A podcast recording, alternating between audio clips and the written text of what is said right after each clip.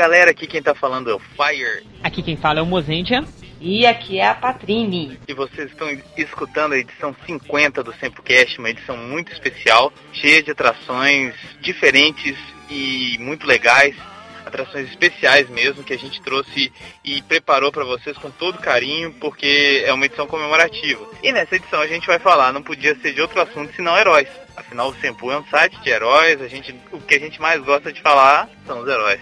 Espero que vocês gostem bastante, aproveitem cada minuto, cada quadro, que a gente fez com muito carinho, como eu já falei. Então aproveitem. A gente separou esse TempoCast em quadros, vocês vão ver, são espécies de entrevistas, discussões, tudo relacionado ao tema de heróis. Vocês vão acompanhar um pouquinho de opiniões de diversas pessoas que trabalham em diversas áreas e que têm diferentes perspectivas sobre esse mesmo tema. Então esperamos que vocês gostem do cast, um cast que deu muito trabalho, mas feito com muito carinho, então é de vocês. Valeu, vamos pro Sempocast. O herói é aquele que, antes de pensar nele mesmo, ele pensa no seu semelhante para ajudá-lo, não importando as consequências.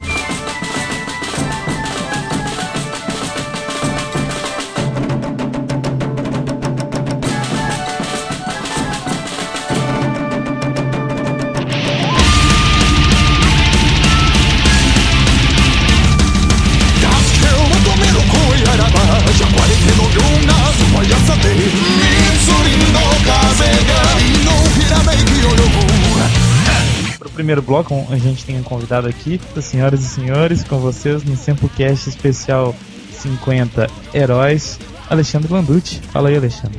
Oi, pessoal, estamos de volta para falar aí do tema do número 50 do Sempo, 50 edições, estão ficando velhos, estão ficando gordos. É, a gente vai abordar primeiramente heróis, em geral, vamos também falar de Tokusatsu, porque eles são heróis, logicamente, e alguns filmes que tem essa coisa do herói na vida real, é, o herói da pessoa comum que se transforma em herói, enfim. Falar primeiramente, né, o que é um herói? Onde surgiu o termo herói antes dele ser super-herói? Alguém tem ideia como que? Bom, herói do latim hero, não, não é não. Eros Ramazotti. Mas assim, eu acho que tem, cada um deu uma impressão, né? A gente gravou com muita gente falando sobre heróis o que, que é o herói para cada um. Mas assim, a gente reconhece o herói, eu acho que é alguém que faz o bem, principalmente, né? O que, que vocês acham? Sim, parece que a primeira figura do herói veio da, do grego, né? Uhum. São os heróis gregos da mitologia grega, na maioria deles semideuses. Aquiles, Perseu, Hércules e Parará Pororô, vários são heróis. Aí depois o nome foi modificando e aí temos os grandes super-heróis que salvam a Terra, salvam Nova York na maioria das vezes, ou Tóquio, né? Claro. Los Angeles. São sempre os três locais onde os heróis salvam. Geralmente a invasão alienígena é em Nova York e o monstro gigante aparece em Tóquio. Aí, a gente falando de herói, a gente vai muito além do, do que a gente tem em quadrinhos ou no, nos super-heróis da TV e de desenhos e tudo mais, né? Herói pode ser um cara que viu um gatinho que ia ser atropelado na rua e salvou o gatinho. O que diferencia dos super-heróis eu não sei nem se é o superpoder, mas quem sabe talvez aquela, aquela conduta né, que eles têm de, sei lá, talvez um uniforme ou talvez ter uma habilidade especial. Não precisa ser um superpoder, tipo um mutante ou o cara que veio de Krypton. Mas assim, ter pelo menos uma habilidade de, de ser mais inteligente ou ter treinado aeróbica em casa e ficado forte. Acho que é isso que diferencia do, do herói, vamos dizer, comum. Por exemplo, os bombeiros são considerados heróis por muitas pessoas, mas eles não têm superpoderes e tudo mais, eles salvam as pessoas, né? É, a questão do super-herói é idealizado, né? É um, uma pessoa que vive no mundo, apesar de muitos dos super-heróis viverem em cidades reais, né? Los Angeles, Nova York. Sim enfim, é, mas é, uma, é um, um, mundo idealizado, é um mundo onde é, a gente não tem invasão alienígena a cada semana, onde o herói tem que defender a cidade, então é uma, é uma idealização do princípio do herói, que é esse que é o cara que se abdica da sua liberdade individual, abdica do seu dia a dia, né, do seu, do seu cotidiano para ajudar, para lutar pelo bem maior. Né? A gente pode encarar o herói em todas as sociedades, o grande mito e o grande líder sempre é um herói, é sempre aquele que se é, sacrifica, se martiriza às vezes em torno da causa que ele defende. Né? Então aí a gente tem exemplos desde os que vocês citaram dos gregos, você tem aí alguns que viraram um filme, já que a gente vai falar desse assunto, a gente pode falar de vários desses heróis da história que viraram filme. De cabeça, a gente lembra imediatamente do Coração Valente, do William Wallace, que é um personagem real e é um herói é, histórico na Escócia. Você pode citar também. Alexandre. É, eu, fala. Alexandre. Oi, tô ouvindo. Ué, tô falando, hein? Que, moça? Ué, eu citei Alexandre, ele, ele falou do William Wallace, eu falei Alexandre. Alexandre, Alexandre o Grande. Ah, nossa, ah, nossa. meu Deus. Céu, é. Então deixa eu completar então. É, mas ficou engraçado. Isso vai pro cast, com certeza. Porra, o cara chama Alexandre, não é possível, mano. Vai. Temos também Alexandre o Grande. Pateta. Você lembra dessa historinha do, do Pateta? Se chamava Alexandre o Grande, Pateta. Não. Era mó legal. Os heróis eles estão presentes desde que o cinema nasceu. Então você tem, se for fazer um- um- uma linha histórica ali, você tem os primeiros filmes, os primeiros grandes filmes eh, de aventura, todos eles tinham heróis. Sim. Todos eles já tinham até super-heróis. As séries de TV as séries de cinema, né, quando a televisão ainda não existia, como uh, Flash Gordon, Buck Rogers, Sombra no rádio, o Batman teve uma série de cinema também. Todos eles já eram idealizado fantasma, todos eram já eram super-heróis ou heróis que serviam para passar uma mensagem positiva para o seu público, em geral crianças ou adolescentes, gente que ainda estava em formação, formação de caráter e tudo mais. Então o herói servia como um professor, como alguém que apontava o- os erros do positivo e do negativo. Ó, isso aí é- faz isso daí que você vai se dar bem. Isso daí é errado, isso aí vai te fazer mal, isso aí não pode fazer. Então um herói funciona também isso. Não é só um, um defensor, ele é um formador de opinião. Ele talvez seja o princípio da formação de opinião. É alguém que interfere na vida das pessoas, ensina, entre aspas, valores condizentes com a sociedade que ele que está presente, né? Então, é, desde o princípio do cinema, desde o princípio do rádio, desde o princípio do- da literatura, Uhum. o herói, a figura do herói sempre é presente, sempre é, é- é importante, sempre está ali junto, quase como o verdadeiro significado daquela, daquela história, é o grande responsável por aquela história acontecer. E é engraçado que você nota como, assim, de certa forma, o- a figura do herói, principalmente no cinema, eu acho, ela vai mudando, né? Porque antigamente a gente tinha, você falou Buck Rogers, né? E o Flash Gordon. Flash Gordon e tudo mais. Eram, inclusive, feitos por atores mais velhos. São quase senhores, você repara isso. Hoje em dia a gente tem o Edward, que é o vampirinho herói que salva a menininha, né?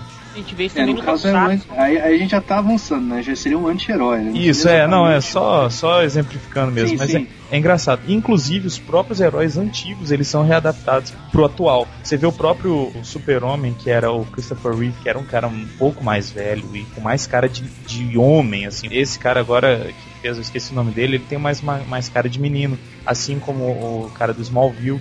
Então ele, eu não sei, eu acho que a geração agora cultua o que é mais jovem. Com certeza. Você pode ver também no Tokusatsu. Os heróis antigos, verdade. como se dizemos, da era Showa, eram todos mais velhos. Todos Isso, homens é. maduros.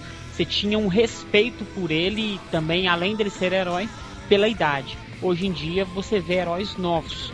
É uma questão Então, de identificação, talvez. seja. No ocorreu caso, essa- do, no caso do japonês seja isso, talvez uma identificação. Você coloca a gente mais nova para se identificar. O público talvez se relacionar mais fácil. Não E sei se é até, uma questão quem de sabe, de atingir o público mais novo, né? Sim. A gente vê que então isso é tanto no Oriente e no Ocidente. Eu acho que a forma, é a forma não é nem a questão tanto da idade, eu acho. Eu acho que é uma questão da forma como ele se relaciona com o público, se relaciona com o mundo ao redor dele. Antes, eu não vou citar uma, uma, um dado exato, um filme ou alguma coisa que mudou isso, mas eu acho que isso tudo isso muito passa pela questão da, da contracultura da, da década de 60. Eu acho que a partir daí a visão do mundo, em especial dos Estados Unidos, pela sua população, começou a mudar. Isso, obviamente, teve um reflexo em todas as, as manifestações culturais, manifestações artísticas, inclusive o cinema. Então, você teve ali uma década de 70 recheada de anti-heróis, de figuras violentas e agressivas, mas que de uma forma ou de outra eram considerados heróis. Você tem ali, e a gente pode encarar isso como o princípio do anti-herói, pelo menos no cinema, de uma forma mais popular. É, você tem ali, por exemplo, o Dirty Harry, que é a imagem do Clint Eastwood, que era um policial que não tinha medo de matar o bandido. Então há uma mudança né, nessa visão de herói. Gente, cara, inclusive anti-herói. quem era herói antigamente era quem matava o índio, né, cara? Hoje em dia isso aí, direitos é, humanos, é, mas, mas, você percebe, mas você percebe como até quando você tem essa questão do homem branco que matava o índio nos faroestes, nos, nos westerns antigos, você tinha que este é, herói, entre aspas, ou para muitos vilões, ou anti-herói, enfim, depende da como você vê, ele estava inserido no, na, na forma como que aquela sociedade encarava aquela situação. Ou seja, naquele momento histórico era aceitável se idealizar o Velho Oeste com um mocinho atirando em índio. Hoje em dia a gente sabe que não funciona, mas naquele período ele era um herói. É isso no, no... Dutch Harry é que, é que ele, ele, ele vai contra a sociedade, ele contra os princípios estabelecidos pela sociedade que o, o, policial tem que ir lá e prender. Ele modifica isso, ele vai lá e mata o bandido, ele não quer nem saber.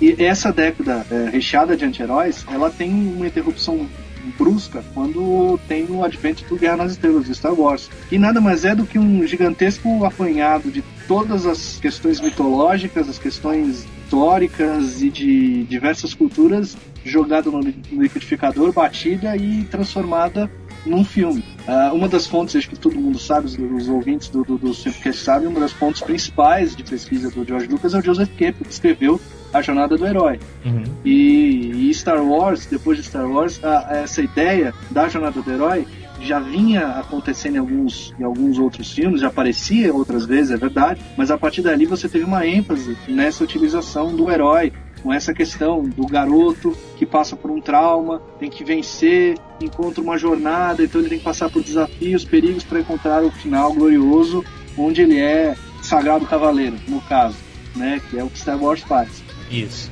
Então, essa aparição do Star Wars modifica a forma da gente encarar o herói. Mas, quando você chega nas adaptações de quadrinhos, por exemplo, dos anos 2000, você tem uma outra forma de se relacionar, porque a sociedade mudou. Então, esse mesmo herói da jornada do herói, se ele fosse xerocado e colocado da forma como ele nasceu em Star Wars, digamos assim, nasceu entre aspas, colocado numa adaptação atual, ele talvez não funcionaria. A gente vive numa sociedade em que o anti-herói foi muito valorizado pela década que veio depois, que é a década de 80, que é a década dos Brucutus, a década do Stallone, do Schwarzenegger, do Van Damme, onde o herói era muito forte, muito macho e também não tinha medo de matar o vilão. Então é uma, é uma mistura entre a jornada do herói do Star Wars com a questão do Brucutu, que dá um anti-herói, entre aspas, que é o que a gente encara hoje, que é um herói mais despojado, um herói mais, é. mais é, laid back, mais cool, que Faz se relaciona com o mundo dessa forma. Exato. É um herói que não tem tanta. É, a moralidade dele não é tão rígida como Nossa, você pegasse os primeiros filmes, os primeiros seriados de, de cinema, como a gente, já, a gente já falou, Flash Gordon, Bucky Rogers que tinha um princípio moral muito mais é, rígido do que os heróis mais modernos. Isso em qualquer uma dessas adaptações de quadrinhos, ela está presente. Eu acho que o herói serve para você ver o, em qual estado ou qual situação está o país ou, ou em qual momento que você está vivendo ali. Por exemplo, no Tokusatsu, como a gente tem os mais antigos com pessoas mais velhas, era aquele negócio de ele eu respeito muito mais velho, ele tem muita coisa para me ensinar. Os Tokusatsu atuais, eles são diferentes. Eles são o jovem que precisa melhorar, que tem coisa para aprender e que com um esforço ele vai conseguir ser melhor e chegar mais longe. Porque era uma, uma sociedade antiga no Japão que valorizava muito os mais velhos e hoje em dia essa coisa está mudando um pouco, está virando mais um pouco o foco para os jovens que vão crescer e ser grandes profissionais e toda a pressão que tem em cima deles e tudo mais. Prova disso é o Kamen Rider The First e Kamen Rider The Next. São duas séries da década de 70 onde os heróis eles eram mais velhos e no remake são personagens mais novos. Eles são bem mais jovens, no máximo 25 anos. Todo o contexto é atual. Então a gente tem com certeza assim o reflexo disso e a prova concreta de que tudo isso é real. É um reflexo. Os heróis também são assim.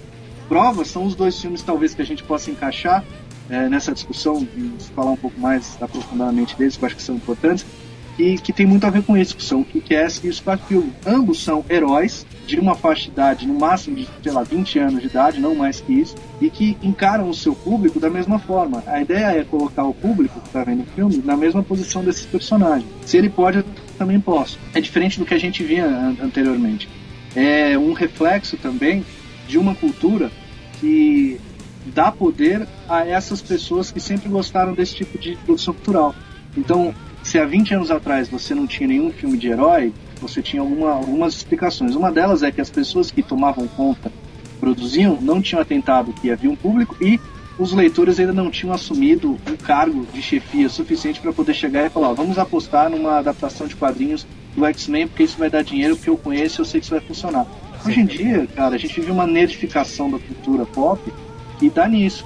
Então você tem uma quantidade inacreditável de adaptações de quadrinhos e algumas funcionam, outras não funcionam, mas muitas delas dirigidas, produzidas ou estreladas por gente que é do meio, ou seja, que nasceu com aquilo, que cresceu com aquilo. É uma outra forma da gente ver o herói, é um herói mais humano no sentido de que o público que se relaciona com ele encara ele de uma forma mais pessoal, você se relaciona com ele de uma forma mais íntima do que você se relacionaria, por exemplo, como o Christopher Lee com Superman.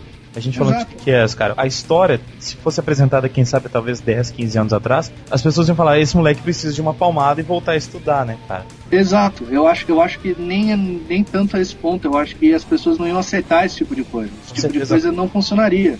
Ele não seria vendido. Ninguém conseguiria vender uma história de um moleque que se veste de super-herói. Se você lê o quadrinho, você sabe que o quadrinho é infinitamente mais violento, então também tem essa questão. Hoje em dia a gente tem uma, uma permissividade em relação a, a, aliás, uma, a gente tem uma permissividade. Essa palavra existe? Deve, no, no dicionário Sempu existe. Tá. A gente tem uma, uma noção de violência muito mais aberta, muito mais abrangente do que a gente tinha 15 anos atrás.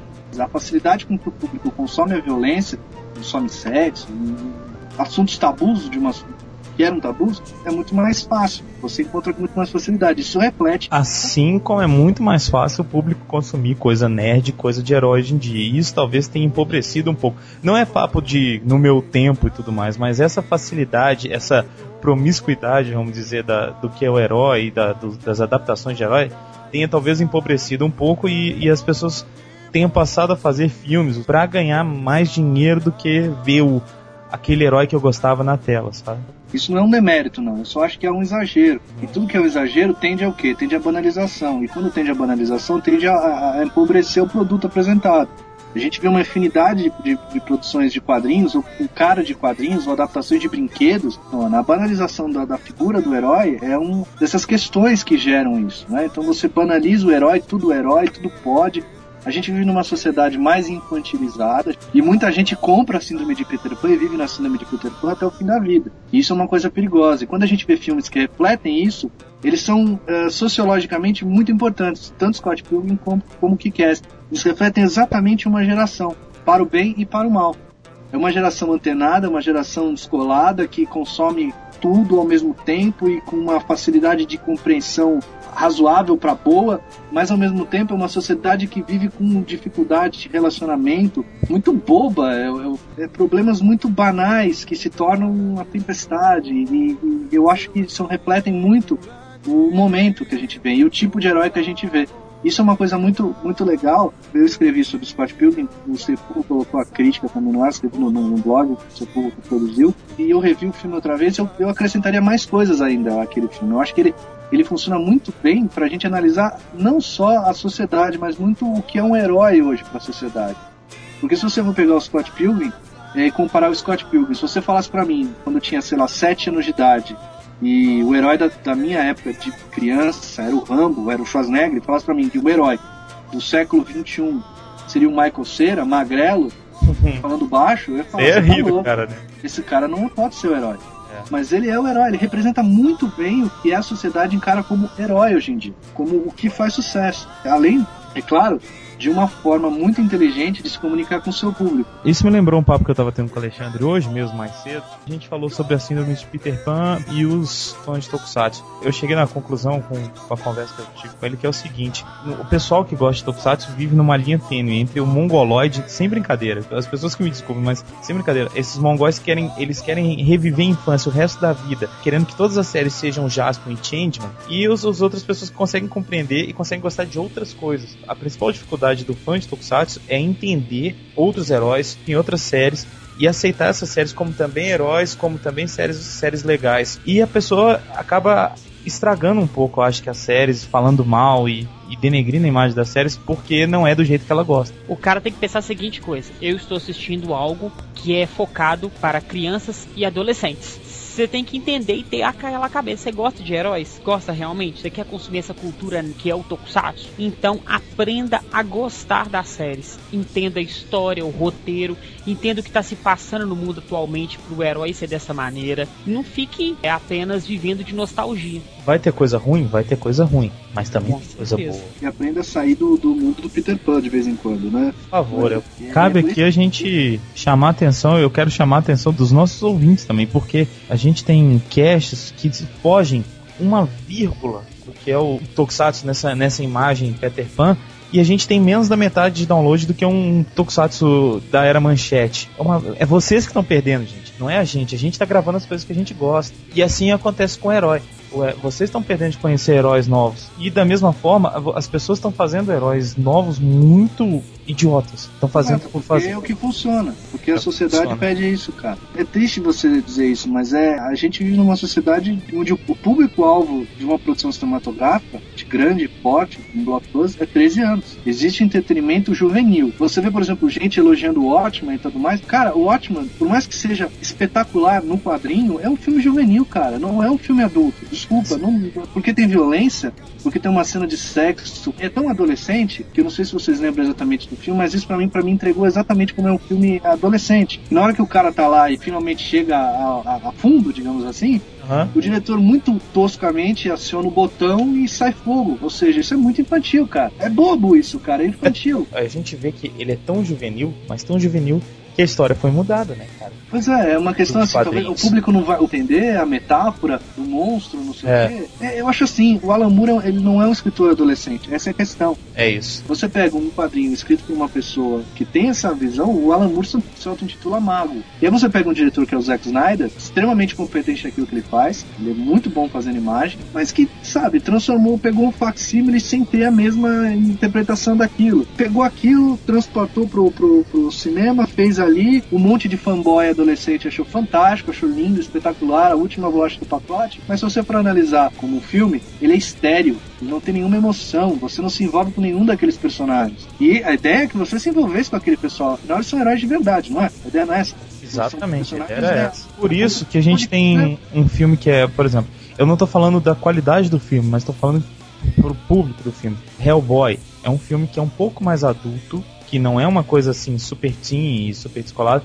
É um filme que não chamou tanta atenção e não fez tanto sucesso. A questão é que o, Hellboy é diferente desses daí porque ele não se levou a sério. O Hellboy você percebe que os atores, o Guilherme Del Toro, todo mundo ele sabe exatamente o que está fazendo. Eles não se levam a sério demais. Eles sabem que eles estão fazendo um filme de entretenimento, tem que ser gostoso, divertido, você tem que dar umas risadas e que, pô, muito legal a história, vou comprar, vou ficar pra mim, gostei, vai, vai pra minha coleção. Por isso que eu acho que ele O funciona grande- bem. Exato, porque o grande segredo dos bons filmes de entretenimento é eu estou fazendo um bom entretenimento, é isso que eu quero fazer, nada mais. Eu acho que talvez existem alguns poucos exemplos que talvez funcionem. Eu acho que o mais latente deles é o Batman Cavaleiro das Trevas, que é um filme que se leva extremamente a sério, é um filme que você, isso é uma comparação muito simples. Você imagina o Batman sem a roupa do Batman, imagina que ele fosse um vigilante, um policial, ele funcionaria do mesmo jeito. É um filme que se leva a sério, do primeiro ao último minuto, mesmo assim ele não cai na galhofa. Mas isso é uma produção, uma quantidade monstruosa de filmes. Senhor Landucci, faça seu jabá natural e, e mais do que bem-vindo.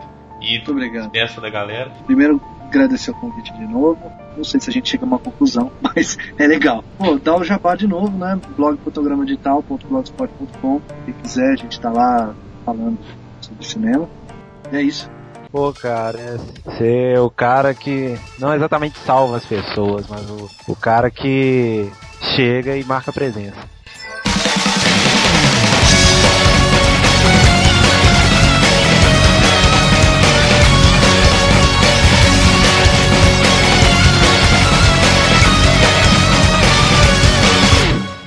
Muito bem, nesse segundo bloco a gente está aqui com uma pessoa que é muito especial pro Senpu, que a gente viu o cara, um herói se, se formando, não é isso? Dá um oi aí, ô Wagner. E aí galera, tudo bem? Então, o Wagner é um cara que a gente presume que gosta muito de Tokusatsu e eu vou começar com uma pergunta assim, na lata. Wagner, por quê? Por que, que você resolveu fazer cosplay, vestir de herói e criar um herói? Por quê? Ah, cara, vem da infância mesmo, vontade de fazer um tokusatsu aí, né? Uhum. Que que a gente teve aí quando a gente era mais novo assistindo Changeman, Black Kamen Rider, Jaspion. E aí a gente ficou um tempo sem ter essas séries aí né, na televisão. A gente o que tem aí é os Power Rangers, né? Que é Uhum. Essa banização aí dos seriados japoneses. E agora com essa com acesso à internet, com a- o YouTube, que o pessoal lançou muito vídeo que tinha, então a gente começou a rever isso aí e acabou voltando aquela, como se diz assim, né? Aquela vontade de assistir e acabou que isso foi gerando um cosplay e a gente vendo o trabalho de outras pessoas aí tentando fazer um Tokusatsu nacional, então eu pensei por que a gente não tentar fazer um também, que aqui em Minas Gerais até então ninguém fez, né? É Pelo verdade. menos que eu saiba, então aí foi surgindo essa vontade de fazer. E a gente tá batalhando aí, tentando levar o projeto do Zector pra frente. Se tudo der certinho, vamos ver se esse ano sai curta-metragem aí pra testes, né? Mas, Wagner, surgiu assim dentro de você uma vontade assim de se tornar um herói, por isso que você criou o Zector ou foi só por causa do Tokusatsu? Ou você sempre teve vontade de assim, eu gostava muito de super-herói e eu quero ser pelo menos um super-herói, pelo menos na ficção. É, também surgiu, né? Eu não sou muito ligado a essa coisa de, como se diz, de esoterismo e tal, mas eu sou do signo de Sagitário, então eles falam que o Sagitariano ele tem essa coisa de justiça, né? De fazer justiça a qualquer preço, ver as coisas erradas e não gosta, e isso, assim, vem um pouco do coração da gente mesmo. E um super-herói também, mas é pra poder dar uma abafada nessa vontade, vamos dizer assim. Tem a, a influência dos, dos tokusatsu antigos, mas também um pouco da vontade que a gente tinha de ter um superpoder, assim, lutar contra as forças do mal, é, essas coisas de, de criança mesmo, mas que eu acho que todo mundo tem esse lado. Às vezes a pessoa não quer demonstrar, fica mais velha, ah não, isso, essa palavra vai ser pagação de mico, mas não, eu acho que todo mundo tem isso dentro de si, pelo menos uma pessoa de bom caráter, ela tem isso dentro de si mesmo. É verdade. O primeiro cosplay que você fez foi o do Kamen Rider Black? Foi. Na verdade, o Black até agora é o único cosplay que eu fiz, né? As pessoas falam, ah, o seu cosplay lá ficou bacana do Zector, mas na verdade o Zector ele não é um, um cosplay, ele é uma criação minha. Ele é um É verdade. Ele é um herói criado por você. É um herói mesmo. Tanto com questão ao visual, quanto questão a, da história em si que está sendo criada. Então eu vejo muitas pessoas que às vezes estão criando uma armadura, né? Com um visual próprio, e a pessoa fala, esse é meu cosplay do herói tal, mas não é um cosplay. Ele é o herói, entendeu? O Não, cosplay é. a gente entende perfeitamente. É até bom separar isso. É, olha só, você chegou a fazer croquis antes da roupa ou você já foi meter na mão na massa e vendo assim, como que fica? Não, eu já fui fazendo, como se diz, né? Igual você falou, metendo a mão na massa mesmo. Eu não sou bom para desenhar, fazer esse tipo de coisa. Então eu até cheguei a fazer um teste de um colete, de visual, mas não, não achei que tinha ficado legal. Aí eu tive um pouco de, de influência que o pessoal até deve ter visto, quem já tá acompanhando, foi até do Homem de Ferro, com questão aquela coisa que tem no peito que acende, né? Mas eu, eu fui criando assim de cabeça, fui pegando muito material que era é considerado até sucata mesmo lá em casa, fui olhando e falando, ah, isso aqui dá pra fazer tal coisa. E fui fazendo e não ficava bom uma coisa, eu refazia de novo, fazia um, uma parte da, da perna da bota, não ficava legal fazer outra, e foi até chegar no resultado que eu queria. Inclusive o capacete, eu usei o, o molde do capacete do Black que eu tinha, Uhum. eu fiz um outro capacete do Black e modifiquei a parte do queixo, entendeu? Se a pessoa observar até a parte da boca, aqueles frisos que tem ali, eles são iguais aos do Black. Eu só fiz um outro acabamento por cima. Então, assim, aproveitando bastante coisa mesmo para poder facilitar o trabalho. E quando você vestiu com a roupa completa, qual foi a sensação que você teve? Assim? Ah, foi reali- realização mesmo, né? Falei, bom, agora né, eu já posso falar que eu sou um super-herói, porque já tem a armadura toda pronta aqui, aí o resto vai ficar mais fácil. Aí assim, já tá meio caminho andado, porque criar um visual que as pessoas gostem, que achem bacana, é bem difícil. Uhum. E eu não sou muito bom para designer, esse tipo de coisa. Mas na hora que eu vi o resultado, principalmente quando eu terminei as ombreiras, que antes de eu terminar as ombreiras já estava praticamente tudo pronto. Eu fiquei em muita dúvida com relação às ombreiras. Aí quando eu fiz as ombreiras que eu coloquei, aí que eu vi que o negócio tinha ficado o resultado que eu esperava mesmo. Queria dar um acabamento melhor, mas é, isso é uma coisa que infelizmente agora não tem como a gente fazer um investimento desse tipo. Mas se as coisas derem certo e, e for ter mais episódios, alguma coisa assim, vale, aí já vale a pena a gente dar uma melhorada aí na armadura, fazer ela ficar mais bonita, mais imponente, né? Mas eu acho que ficou muito bom o resultado e a sensação foi muito boa. Gente, é legal, vocês que estão ouvindo o cast, é legal é, comentar que o Wagner não é um menino novinho de 12, 13 anos. O cara é casado, tem uma filhinha que inclusive tem uma roupa que é meu pai herói, que é muito boa. É um cara, assim, é um pouco mais velho e tal. Então, você vê, é uma coisa que eu não vejo esse efeito em quase nenhuma outra, sabe, nenhum outro hobby, assim, sabe? Atinge desde a criancinha até o cara mais velho. Então é, é é muito legal isso. Wagner, você tem algum problema em falar a sua idade pro pessoal? Pra todo mundo ficar sabendo? Eu tô com 33 anos. Com 33 anos, então é muito legal isso. Eu até gosto de falar a idade porque geralmente, né, no corre-corre do dia a dia a gente às vezes anda meio, como se diz assim, mal cuidado, né, deixar a coisa toda, mas quando a gente dá um, um trato no visual, o pessoal fala, poxa, mas você não tem cara de que tem 33, pra mim você tinha 25, 28 no máximo, então eu não tenho problema com isso não, entendeu? É isso, ô, ô Wagner, eu é, queria te perguntar também, quando você começou a fazer o cosplay do, do Black e depois que você passou a fazer o seu próprio herói e tal, qual foi a reação das pessoas, sei lá, dos seus familiares, gente que não conhece Tokusatsu?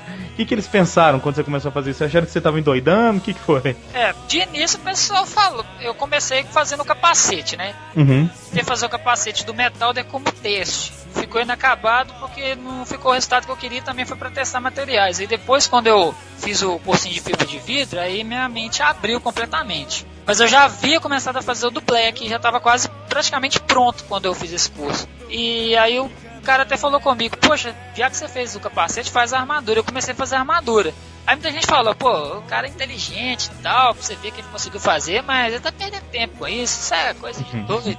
Mas eu continuei, porque eu sou o tipo da pessoa que eu não dou muito ouvido pra crítica, como se diz, negativo. Negativo. Uma zoação, não. Eu, quando eu quero fazer uma coisa, eu vou e faço. Aí, quando eu terminei de fazer e fui no, no Anime Fest, foi a, a primeira vez que eu fui em um evento e eu já fui de cosplay, com o meu primeiro cosplay. Aí, a minha esposa foi comigo e ela ficou de cara com a reação e eu também. Porque assim que eu saí do vestiário do, do Anime Festival com a armadura do Black, ela tava toda novinha, até brilhando, uhum. o pessoal ficou doido com a qualidade que ficou o cosplay já foi todo mundo batendo foto. E eu não consegui nem andar no evento por causa do de tanta gente que queria bater foto. Aí que você espera a partir de agora?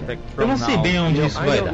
A história dos, dos heróis da vida real chamou a atenção da mídia em torno do mundo. Todo mundo adora filmes de super-heróis. Nós não temos muitos exemplos. As pessoas, os jovens americanos, as crianças ao redor do mundo, todos olham para o entretenimento. Esportistas ou algo do tipo, procurando por exemplos de vida. Eu acho que é muito legal ter pessoas que sirvam de exemplos baseados na moralidade. Então, eu espero que as pessoas ficcionais ou não continuem servindo de inspiração para o público que os acompanha. And so I would hope that uh, people, both fictional and not, remain inspirational to the audience that views them. Nós somos do Senpu e temos um site que fala sobre heróis, especialmente os heróis japoneses. Tokusatsu é um tipo de herói do Japão, eu não sei se você conhece. E depois do tsunami, é, nós vimos pessoas utilizando as roupas dos heróis e tentando arrecadar dinheiro para as vítimas. E eu acho que foi algo similar aos heróis da vida real, talvez tenha sido inspirado por eles, eu não sei. Mas se foi, é algo ótimo. I don't know, but if it was, it, it's a good thing, I, I guess. I would agree. You know, we live Nós vivemos em um mundo de simbolismos e quando alguém se transforma em um símbolo para algo, ele permanece em nossas memórias. É para isso que ele serve. Tem um homem em Vancouver que se chama Thanatos, que se levantava três horas da manhã para ajudar as pessoas que moravam nas ruas. E ele fez isso por, por três anos em roupas civis. E ele não conseguia manter um relacionamento com a comunidade. Mas quando ele colocou o uniforme de super-herói, as pessoas lembraram dele. Então, o uso desse simbolismo se tornou algo que se fixou na memória das pessoas que ele ajudava. Da mesma maneira, as pessoas que fizeram isso no Japão durante essa crise podem ter um efeito que não só traz alegria alegria para as crianças que os veem, mas também tornar mais memorável um trabalho humanitário positivo que poderia passar desapercebido e ser esquecido. Eu tenho uma última pergunta. O que é ser um herói para você? To be a hero. Primeiramente, esses caras são chamados super-heróis da vida real pela imprensa. Originalmente, eles reconhecem que o mundo está cheio de heróis. Existem outras pessoas que trabalham em salas de emergência, em cozinhas comunitárias, enfim. O mundo tem muitos, muitos heróis. O fato é que é a coisa mais simples do mundo. Comece Comece a fazer algo pelos outros. E pode ser algo simples, como saber o nome dos moradores de rua que você encontra todos os dias. Quando você conversa com alguém desabrigado, diz o seu nome, aprende o nome dele e se lembra disso. e estabelece uma relação com eles com dignidade e respeito, é uma maneira de construir a autoestima. E se não há como fazer nada mais além de fazê-los se sentir acolhidos no mundo, se você não tem mais nada a oferecer a essas pessoas, já é muita coisa para quem não se sente parte do mundo. Peter, é, uma última mensagem para o Brasil? Brasil, I guess. Well, there's several things I would say to Brazil if I could. One is I love your country. Tem muitas coisas que eu gostaria de dizer ao Brasil se eu pudesse, e uma delas é: eu amo seu país. Eu acho que a língua de vocês é a mais bonita do mundo. E eu espero poder visitar o país de vocês de novo e de novo. Sobre o assunto que estamos falando, eu espero que as pessoas encontrem inspiração em algum lugar para olhar para o próximo e tratar o próximo com compaixão e se preocupar para que as pessoas não só passem pela vida procurando consigo mesmas, mas olhando além de quatro paredes para ver como elas elas podem enriquecer a vida de outros. Você consegue falar algo em português ou não? Infelizmente não. Say uh, fala português. and uh, if I remember correctly, tudo bem and tá bom are both common São frases uh, bastante comuns em português. Entretanto, devo admitir que não falo português, só acho a língua bonita. I don't speak the language, I just know that I think it's beautiful. Okay, Muito obrigado por seu tempo. Se vier ao Brasil, nos chame para nos conhecermos e passearmos em Belo Horizonte. Com certeza irei. Muito obrigado novamente. Foi um prazer, Luiz. Thank you very much again. My pleasure, Luis. Okay, bye. bye. Thank you.